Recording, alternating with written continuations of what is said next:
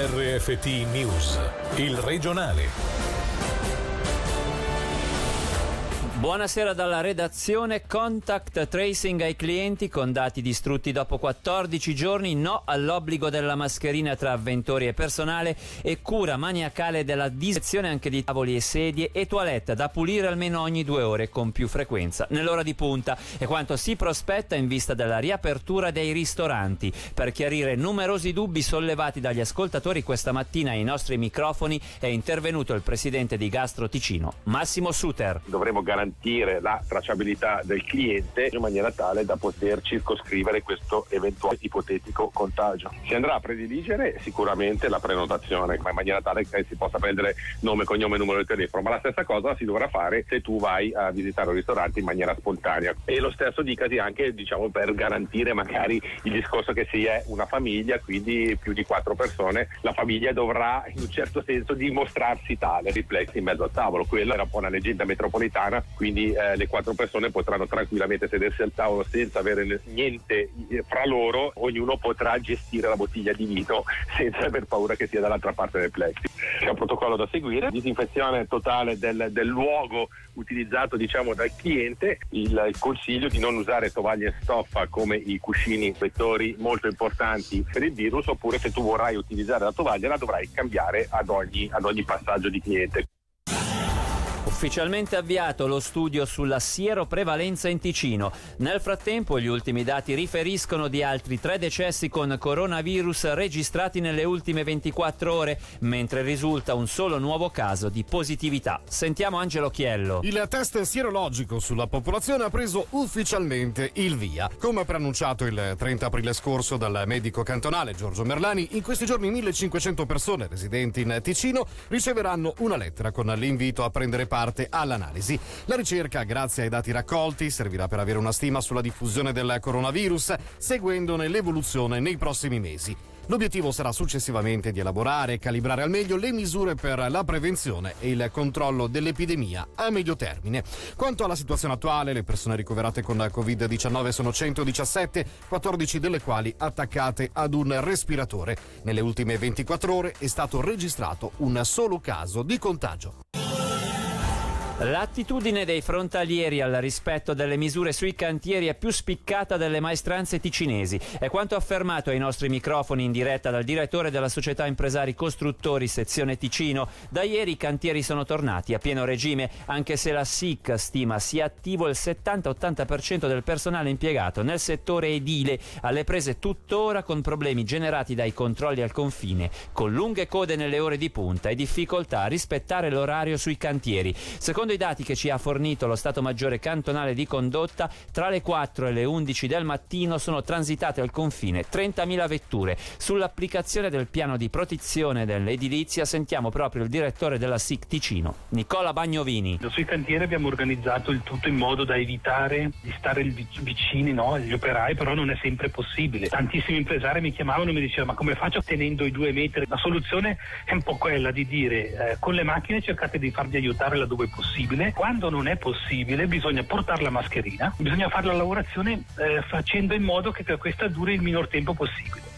Poi però bisogna stare attenti anche al, al, di fuori del lavoro, quando si va in pausa, ma dobbiamo convivere con questa situazione per alcuni mesi e quindi lo sforzo che mi sento di chiedere è proprio quello di cambiare atteggiamento. Devo dire che i frontalieri in questo senso sono un po' più sensibilizzati, hanno visto forse anche un po' una situazione più grave dei ticinesi e fanno più attenzione. I nostri hanno un po' la tendenza a sottovalutare ed allentare l'attenzione, ma è pericoloso perché guardate che se dovessimo rientrare, quindi in una chiusura, eh, sarebbe un disastro. La situazione straordinaria venutasi a creare ha fermato molti aspetti della nostra quotidianità, ma confinamento no. I bambini hanno continuato a nascere. Difficoltà e timori si sono così aggiunti in un momento cardine della vita di molte famiglie, sia per quanto riguarda il parto vero e proprio, sia per i primi passi dei nuovi nati. In tutto questo, per molte famiglie è venuto a mancare il sostegno di nonni e parenti, ma non quello delle levatrici che, nella giornata loro dedicata, sentiamo nella voce di Francesca Coppi Pidotti, presidente della sezione ticinese della Federazione Svizzera delle Levatrici, che si sofferma sofferma sul ruolo fondamentale dei papà in questo periodo di pandemia. Il fatto di avere i papà a casa a lungo, perché in fondo non potevano lavorare, è stato veramente un aiuto preziosissimo. E questo credo che è una cosa che dobbiamo sinceramente rifletterci perché pensare che un papà ha spesso un giorno di libero o chi è un po' fortunato una settimana è veramente poco. Ho visto una coppia che comunque sarebbero stati soli perché i loro familiari sono in Italia, loro sono qui per lavorare e quindi sarebbero stati soli, ma il fatto che questa donna ha avuto accanto il suo compagno per più di due settimane e che sono saliti sul treno assieme e hanno condiviso queste prime settimane che a volte sono quelle un po' più intense, dandosi veramente una mano e sono certa che questo sarà un bravo papà. Introiti pubblicitari nulli a fronte di costi permanenti è la situazione a cui vogliono porre rimedio entrambe le Camere federali a Berna che, contro quanto indicato dal Consiglio federale, a cui spetta ora l'ultima parola, hanno votato a larga maggioranza il credito di 65 milioni di franchi per sostenere i media svizzeri, metà dei quali per le radio e le tv private. Sentiamo il presidente della VSP, l'associazione delle radio private svizzere, Jürg Bachmann. È una decisione molto importante e siamo molto contenti. Finora il Consiglio federale si è sempre espresso contro questo sussidio straordinario, però penso che con la decisione sia del Consiglio nazionale che del Consiglio degli Stati il Consiglio federale rispetterà queste due voci e cambierà opinione e si esprimerà per questo aiuto straordinario. Compito dell'UFCOM a decidere come sarà ripartita questa somma. Noi abbiamo dato il consiglio di guardare che specialmente le radio piccole siano rispettate così a ricevere un montante che sia sostanziale anche per loro qui penso specialmente alle radio del Ticino che poi sono colpite particolarmente. Speriamo che ci sia proprio una somma che aiuti queste radio per i prossimi mesi.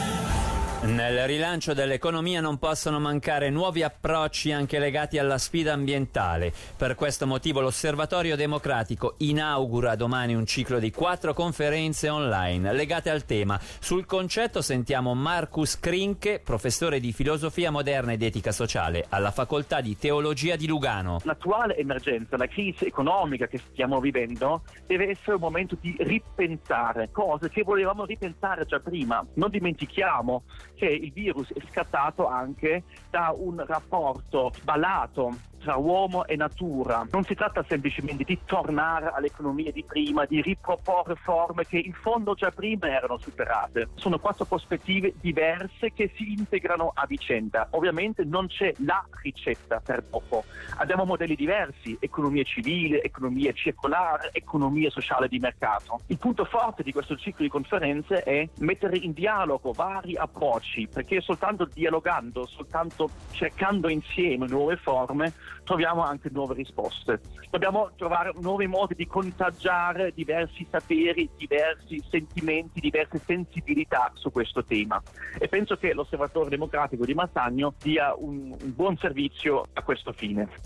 Con questo servizio termina il regionale, tra poco nel radiogrammi in live si parlerà di social network e comicità online. Dalla redazione e da Davide Maggiori, l'augurio di una buona serata. Il regionale di RFT, il podcast su www.radioticino.com.